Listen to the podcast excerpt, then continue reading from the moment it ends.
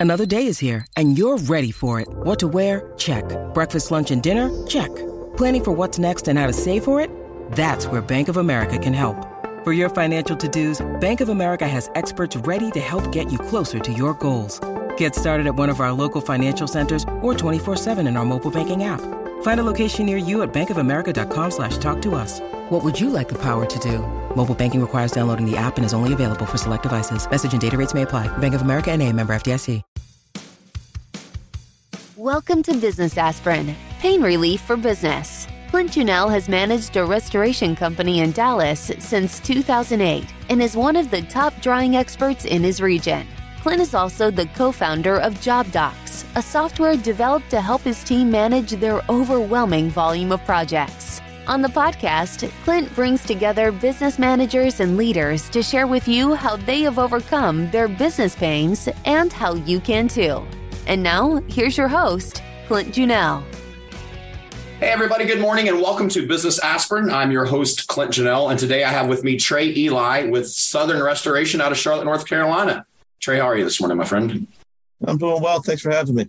Absolutely, man. I'm so excited to have you on uh, and and chat a little bit about part of your background and and kind of some of the history that's brought you into the space. And uh, I think having this conversation is going to be beneficial for our listeners because they're going to understand the value of growing up a little bit in the space and then transitioning into kind of doing your own thing and what that's like, and which is similar to kind of how I did mine. Uh, but I think it's going to be fun and a good conversation. All right. Yeah. Let's get going. Well, Trae, tell me a little bit about yourself. Oh, so born and raised Charlotte, North Carolina, which seems to be a more and more rare situation. Sure. Um, grew up in the restoration industry. My father had a company called Carolina Restoration and Construction. It's a pretty big size company. And, you know, I, he started, ran that for a better part of 20 years, um, sold that in 2011, I believe. And, you know, when I was in high school and college, I was working for him in the summer times and the holiday times, earning a little bit extra money.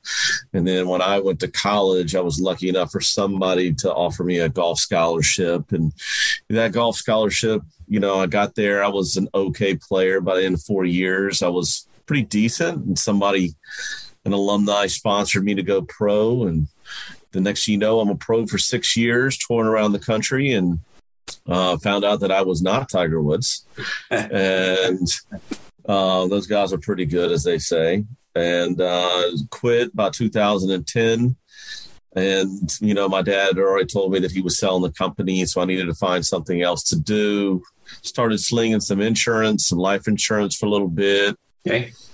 Uh, didn't really like that. Uh, was trying to figure out what the next step was for me. And I was like, you know, I know the restoration industry pretty well. I think I'm just going to start something there because, I mean, who wouldn't want to put a whole bunch of stress on themselves? So, dove into that with two feet and been there ever since.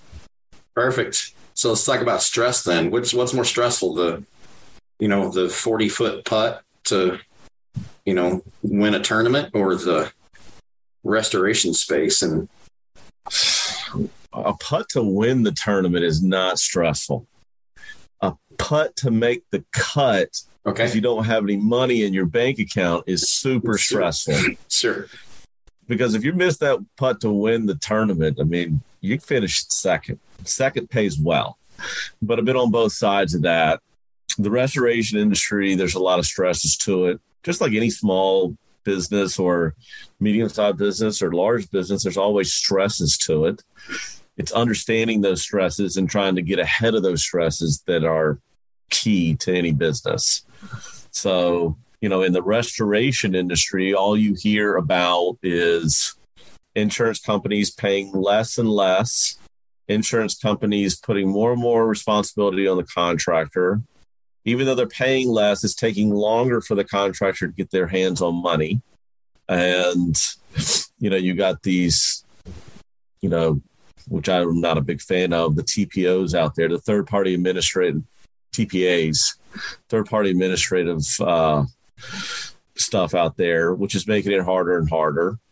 So there's a lot of different stuff out there. All it comes down to just understanding. sure Sure, but it's all stressful, right? So Oh, yeah. let, let's talk about that for a minute. So you grew up understanding the restoration space because of your dad and learned kind of the ins and outs of it. Um, obviously, golf was coming to an end for you. Uh, somewhere there was a decision that said, "Hey, I've got to do something different." Like what? Let's talk about leading up to that decision. What was going on? What was going on in the golf world? What was going on in family life? Because something led to, all right, pull the trigger, and this is this is the better option. Yeah, so we're on the backside of 08. I'm, you know, about 2010, I'm starting to become 30 years old.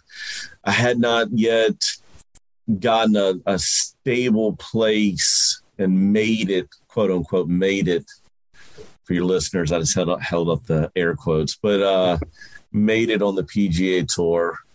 Always thought that I was going to, but then was thinking, you know, statistically, let's say I make it next year. Will my body run out on me when I'm 40 years old? And if so, what does that look like? I don't have at the, you know, like what is my resume going to look like? And I started to kind of stress about that. Like, you know, if I didn't make it on the PGA Tour, in no way did I want to be involved in the golf industry. And so I had to like either make it or get out at that point because I can't tell you how many guys I saw that didn't make it, had a whole bunch of credit card debt. They were trying to make it somewhere. Pretty good players, you know, but they just for some reason or another they didn't make it. So I didn't want to be those guys. So you, they lingered there too long. Yeah. Um, on, on the hope on the dream. I know a lot of pro athletes for, you know, a lot of them that have made it, right? That played professional football, professional baseball, had contracts, did those things. But at the end of the day, the body does give out.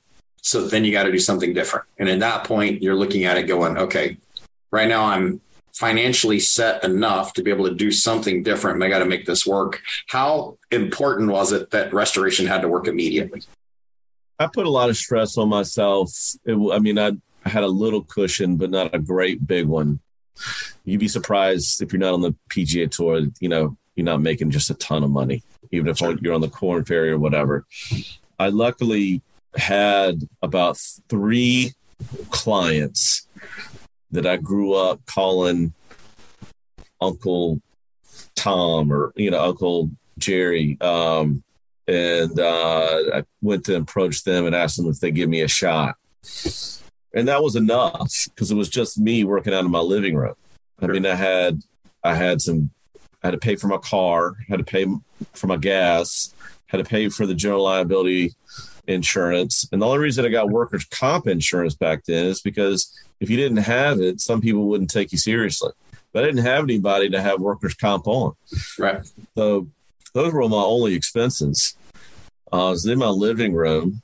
Um, had to had you know before I started, I had I had met with some subcontractors, and you know they were willing to do work for me, and you know that. So I so I didn't need to spit and make. I didn't need to have revenue of a million dollars a month or anything. I, I, I had to have. I think I had figured it out that I needed to sell about 30 grand a month to just to make a profit. I could pay for my mortgage and I'd be fine. That's not that much. That's No, one job. Yeah, you, you can fall into that pretty quickly, right? And that's what that's what really moved me into the restoration space was also 2008, and I had lost my ass in some real estate stuff, and uh, that was really problematic. And trying to figure out how to recover from that, and knowing in the restoration space you can fall into a half a million dollar job by accident based By on relationships, right? Yeah. And so, and that's kind of how we got started on the restoration side of things. So you you had a need, you saw an opportunity in something that you understood. Um, you had some relationships and then you pulled the trigger on it and said, look, I can make this work a little bit here. So obviously relationships were significant uh, in you jumping off to do that. What was your, what you said you had some subcontractors. What was your wheelhouse? What, what kind of restoration were you doing when you started?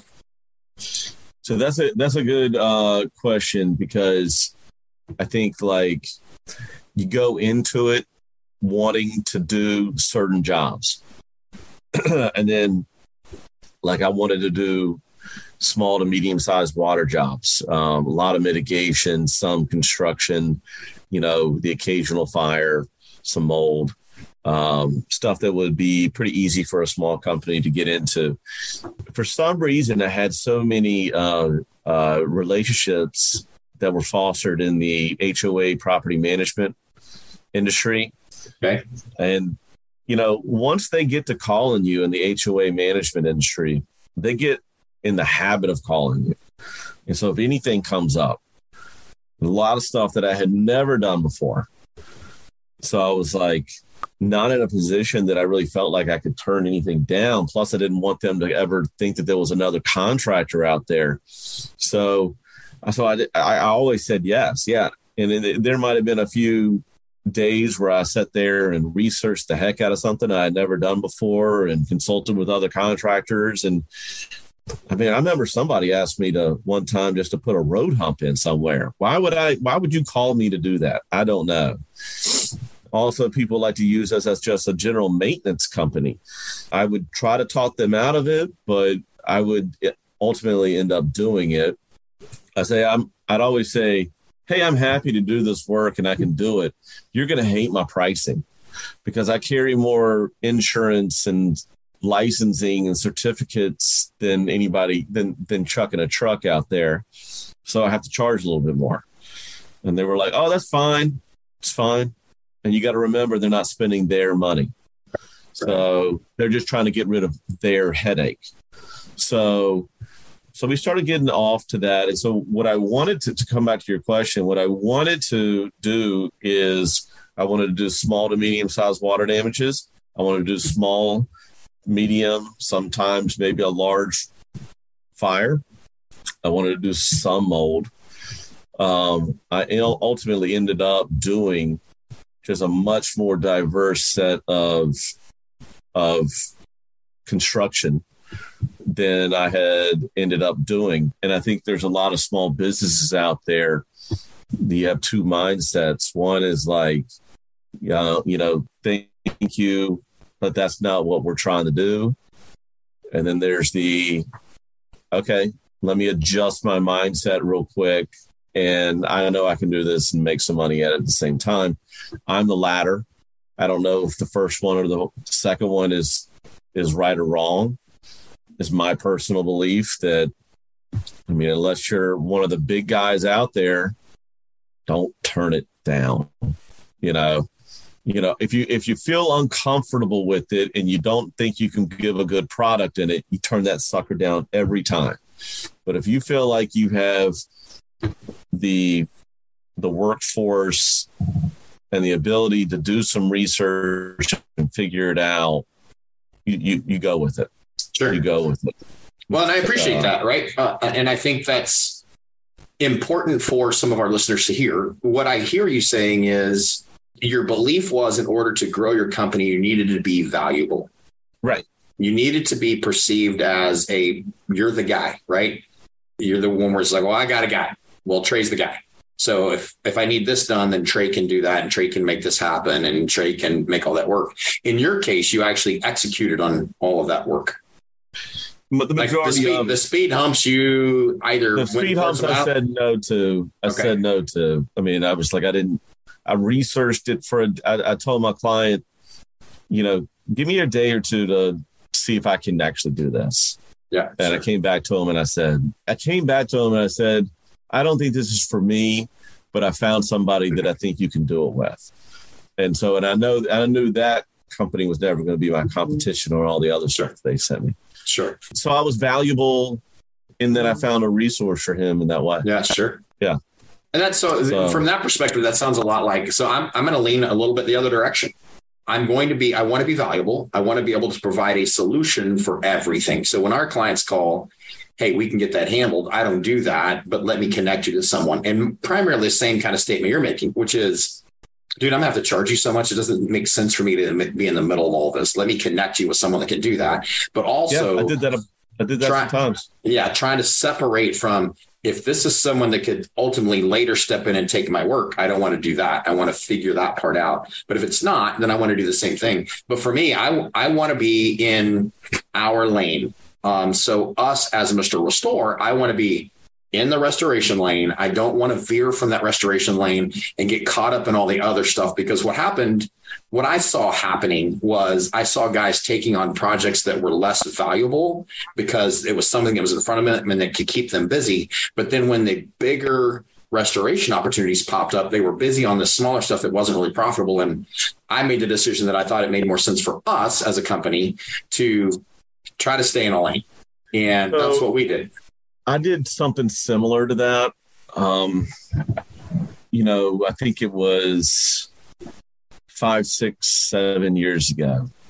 And I already brought up the TPAs, which I'm not a big fan of.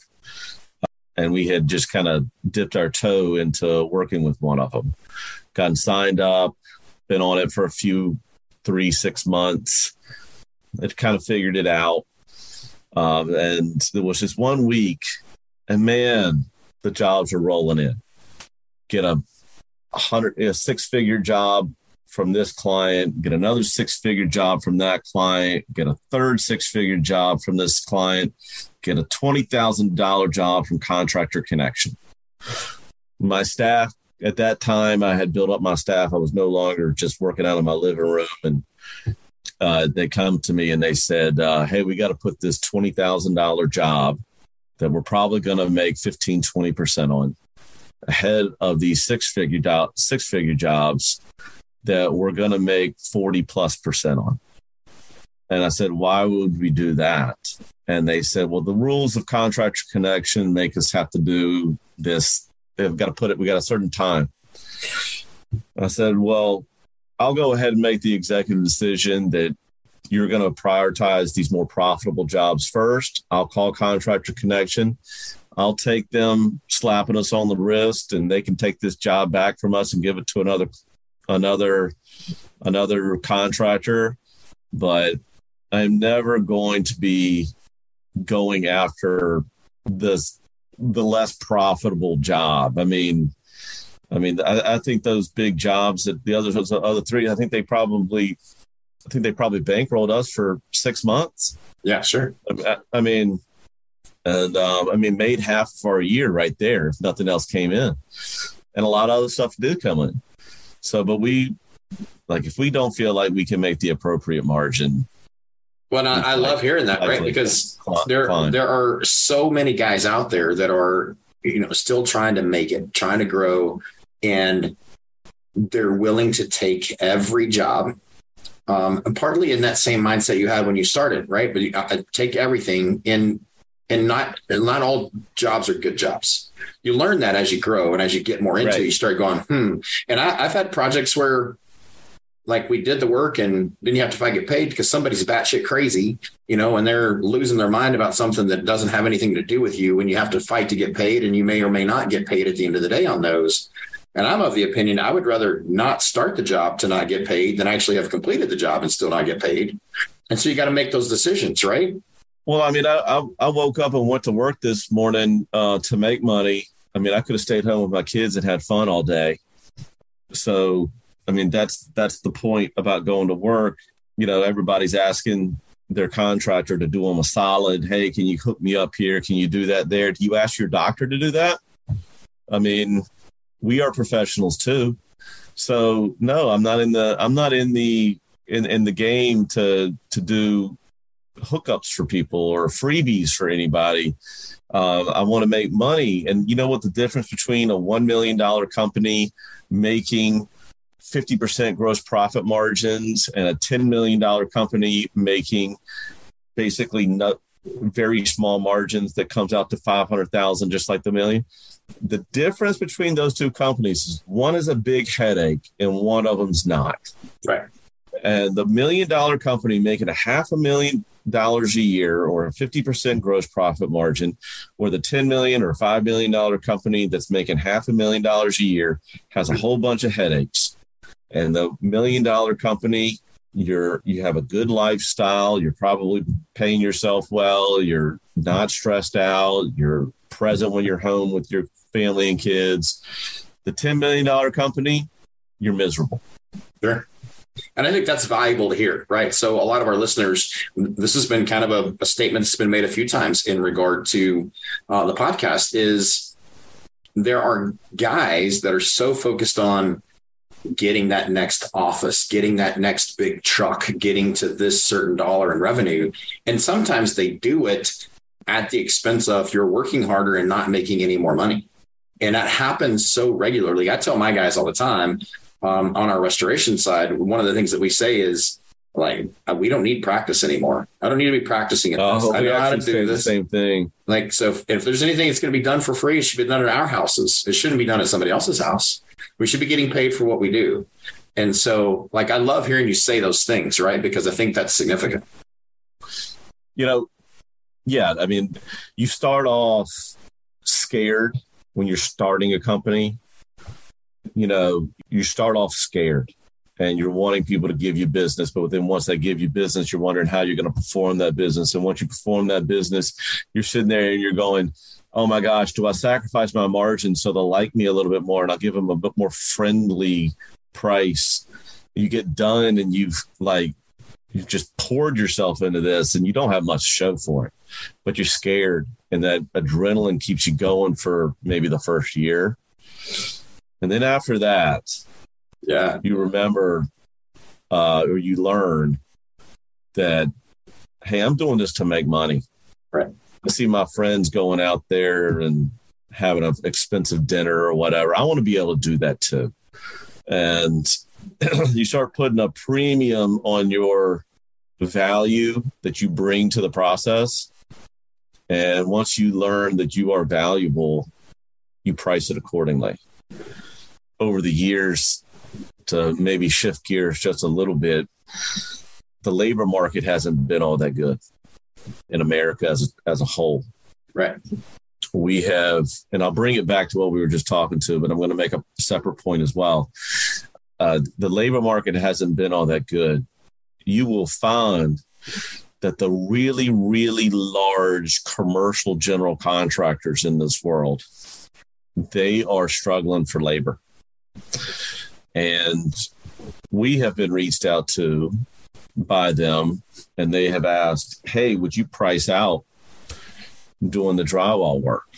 Will you price on this big project? You know, much bigger than anything that you would find in the restoration industry. You know, it's 5,000 sheets of drywall, 2,000 sheets of drywall, you know. And, hey, would you look into pricing out the floor, the framing, the the drywall? And I would say, yeah, I'd be happy to. You know, I'm going to sub out all this stuff, right? We don't care. We don't care. And their pricing, full Xactimate pricing, is a good subcontractor pricing for these large, large commercial GCs that do stuff nationwide. It's something for maybe your viewers to think about because the local labor may not qualify financially um, to do work for them, but you know you're managing those guys. Yeah. Uh, sure. so so we had some success in that, but when early on, early on, they would send us some stuff, and we they'd be like, "I need you to price this out," and we figured out, "Oh, you don't even have this project yet." I was like, "Hey, man, I, I I don't need the practice here. You call me up when you actually have a job, and I'll price it out for you." So that's what we always used to go around saying. But I just thought I might little drop Yeah. that in there. So yeah. uh, the, well, and, like, and looking for opportunities when you need opportunities that pay well is fine, right? I think that's I think that's valuable. If somebody's reaching out and they need your help, be valuable to them, which is what we said just to begin with. Be valuable. Yeah. Because being valuable puts you in a position where people are going to remember you and need you and utilize you, and you can have some growth that's going on there. That's for sure. Talk about some of the pain points that you have right now, other than Okay. labor. Obviously, labor's a problem, right? And we talk about that. Well, I mean, go back 20 years and the subcontractors thanked us for the work, and now we're thanking them for doing the work. You know, it's kind of flipped on us. Subcontractors, I say that, I hope nobody thinks that I just put them down there because they're great people and a lot of them are my good friends, but their pricing is higher and they're less reliable than they used to be. I mean, that's in my opinion, you need to get a hold of those, those good subs. You need to pay them. You need to pay them on time. And if you're paying them and paying them on time and they mess up here, you can fuss at them all day. But if you're late, it's kind of hard. Sure. But with that being said, the restoration industry is not tied to the economy. So it doesn't matter if Obama, Trump, or Biden is your president. You know, a fire's going to happen where fire's going to happen, or water damage is going to happen where water damage happens. Um, historically, you want more than a 40% gross profit margin. Uh, but just because it's not tied to the economy doesn't mean it doesn't roller coaster with the seasons of the year, because it does have something to do with the weather that you're experiencing at that time. So, you know, as it roller coasters throughout the year, and every year it's been a roller coaster. You know, you got to be able to find some stuff to, for your guys to do in between. And it's nice that it roller coasters because sometimes you're able to just kind of get caught back up. Sure. So, uh, so that so that is how I look at it. I think today it takes a little longer to get paid. I think it um, you got your you got money held in escrow by the mortgager. You have you have uh, insurance adjusters. You have less and less insurance adjusters with more and more on their plate, and it's harder for them to get things out in a timely fashion. So, timeliness of payment, insurance companies paying less and less are a stress point. Most restoration companies are not making the 40% margins that they once did. And if you ask anybody, why'd you get into the restoration industry? They'll tell you, well, the margins are great. They have been sunk a little bit lately. And so, you know, I, I don't know where the industry is going. The TPAs are here to stay. I really hate it when I'm not on a TPA program and I got get to talking to some adjuster and they look at my estimate and they say, well, we don't allow contractors to charge for this. And I'm a big enough smartass to say, well, good thing that I don't give a shit about that. Uh, because just because you're a bigger company than me doesn't mean I'm going to let you dictate how I invoice. And they push back pretty hard on that, but I win every time. I might have to ask the homeowner to have a chat with the adjuster. And that adjuster and I are probably not going to work together in the future unless he has to. But if I feel strongly about it, I'm not going to change it. Uh, and it always depends on what they're asking for and how much that impacts my margin, right? Right. But it's continual. Like uh, what I tell customers all the time, Trae, is it doesn't matter if I charge you a hundred grand for this job or a hundred dollars for this job. It's too much the insurance company thinks it's too much, regardless of what I charged you. And they're going to want to complain about something. So this is where we're going to be. And That's a good way of putting it. Kudos to you for being able to stand your ground. There's a lot of people that won't. Um, and I would say it's important, uh, based on my perspective, to be able to stand your ground and and make sure the insurance company is accountable for things you actually did that are actually justified that needed to be on that job. Now, I know there are some contractors out there that they're they're trying to just fluff things up and bill for things that they didn't do and didn't have anything to do with them because they know the insurance company is going to try to beat them up on it and try to take it off and they're just trying to figure out a way to kind of skirt the thing and I, I I'm not a fan of that. I don't think that's the way to do it. Bill for well, what you did and stand your ground. I, I, I, totally agree with you, and I'll and I'll look at it from a d- couple of different angles there. I think I think that uh, if if I have something on my estimate that's a mistake, like, we're not going to have to do that. Legitimately take it off. I'm sorry. I made a mistake. I forgot. I'm human. I make mistakes. Um, and that's the definition of the role of an insurance adjuster. Right. He found something that was an error on my part and he called me out on it. Consequently, you find out that, like, Allstate, which I get frustrated with from time to time, uh, but they will. I've heard that they pay their, and it's been a, it's been confirmed by some of their adjusters that they will pay their adjusters a commission on how low, how much lower they get the estimate from the contractor. So they'll track, hey, Trae, out, Trae Ely had it at, at Southern Restoration, had it at a $100,000 for this claim, and you got it at 91000 saving us $9,000. We're going to give you a little bit of that $9,000 in your next paycheck. So when you find that out, they're not just looking for legit stuff, illegitimate stuff. They're looking for legit stuff too. Sure. So, what, so if you and I don't just I don't do this with everybody for, but for a while I was doing a lot of Allstate claims. So if it was, if we knew we needed a hundred thousand dollars, we would put it at 105 with some illegitimate stuff, and we would help them find the illegitimate stuff, and they would be happy as can be. We were not trying to do anything dishonest.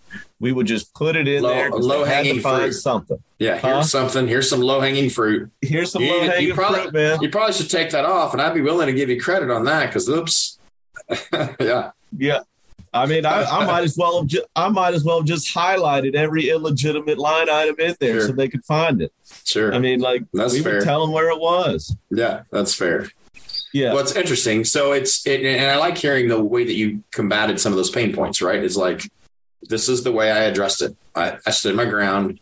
I gave them an easy way to find it out uh, to show their value, right? And get where they needed to be and potentially even help them from that matter, right? If they got some piece of that five grand they saved that, you know, I, I think that's, uh, it's interesting.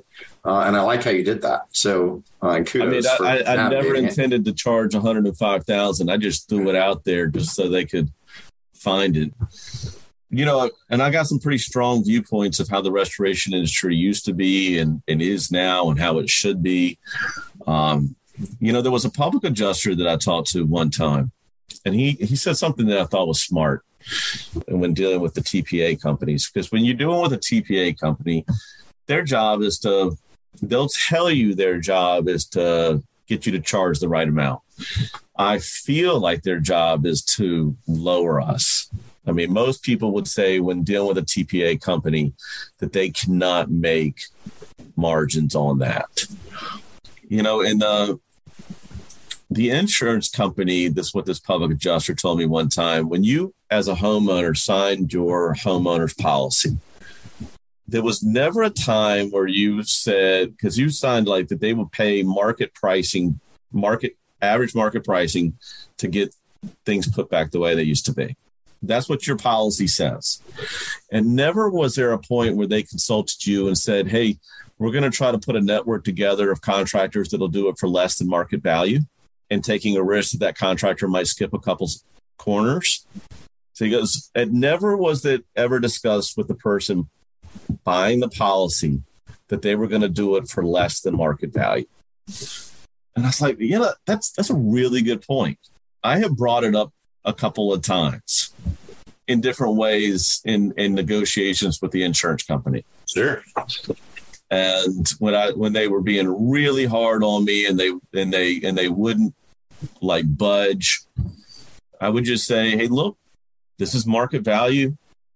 I know you don't want to pay it but you know, like you're going to have to tell the insurance, the insured that you w- can't come to an agreement with me because you're going to, you're trying to get it done for less than market value. And they don't like having that conversation. No, they don't. Uh, and that's something that we've dealt with regularly on your, what I would call core claim carriers, right? The fifty thousand dollar and below claims, and sometimes right. even the hundred and fifty thousand dollar and above claims. Yeah, and if anybody thinks that you're, if anybody thinks that you're going to do more fifty plus thousand than than sub fifty thousand, um, you're lying to yourself. The you're majority gonna, is just right there. That's right. And you're going to have that fight on a regular basis. And that's some of that stuff that we say. Like I'm even thinking in my head, there's a customer that I'm I'm going to snip this piece of the podcast that you're making these statements, and I'm going to send this to a client so they know. And even the part of my staff, right? Like there's times I have to convince my staff this is not just us, but my staff only sees our end of it, right? And hear from every insurance carrier, we're the only contractor that charges blah. And I, on repeat, have to let them know that's not true and not accurate and not valid. But if you guys are listening to this podcast, know that if you're if this is something you're experiencing, this is not isolated to you. Trae has this problem. I have this problem. Six or seven others that have been on this podcast have this same problem. Uh, it depends on how you choose to go about getting your business. Um, if you were, you know, dealing with contractor connection, you just said you were going to make a 15% margin on one and you had to put them at the front of the line. And if you didn't, then you were going to get beat up by the program.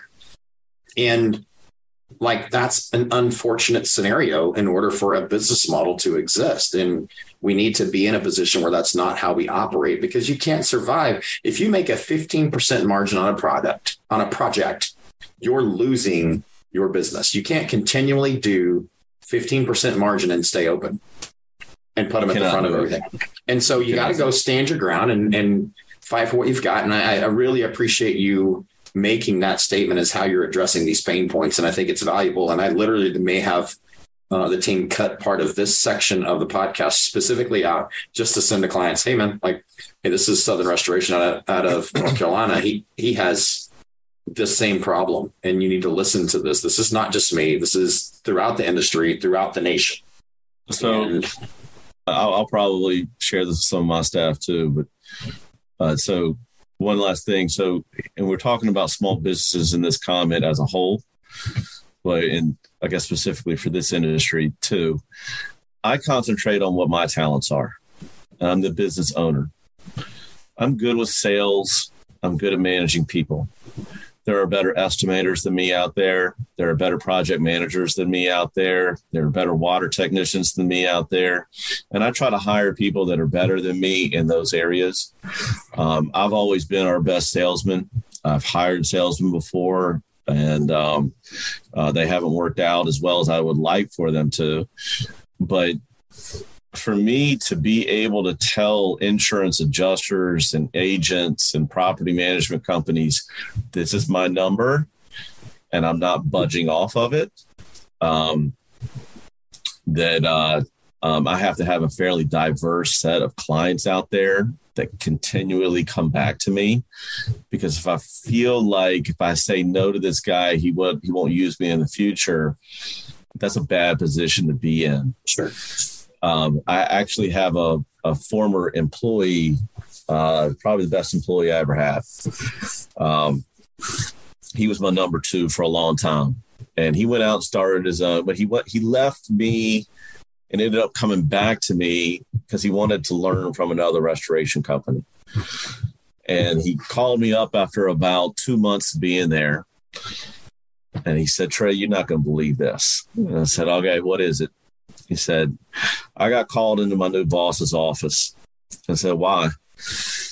He said, well, they're on a lot of programs over here and, and I have to abide by what all the program stuff is. And I told the, and I went off of your business model and I said, well, this is the number we can do it for, take it or leave it. And the insurance adjuster called his new boss and said, no, no, no. Oops. so he got called in. They took him to lunch and they said, uh, hey, we got to talk. And he said, so wait a minute. You're calling me in your office to tell me that you I need to make you less money. And he says, essentially, yes. They're out of business now. He went into business for himself. He learned both both models. He took mine and went with it. So I mean, so, kudos to him. Beautiful, and I love it. Yeah, I, I send him work when we're when we're overloaded. We're still great friends, and he's he's doing really well. Awesome. Tell me something that uh, you wish you had known when you got started that you know now. A bunch of things. Uh, I wish I had known. Uh, I sacrificed my margins too often early on, just trying to keep people happy. Wish I'd known my self worth. Wish I had understood that insurance adjusters are, for the most part, just like every other human being and a little bit lazy. They want you to do their job for them. And I would have done it for them if I had known they wanted me to do it for them. I wish I had known.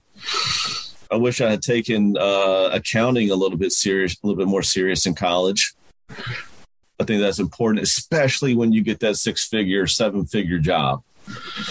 I wish I had, um, I wish I had known that although you always want to take care of your employees, really take care of them.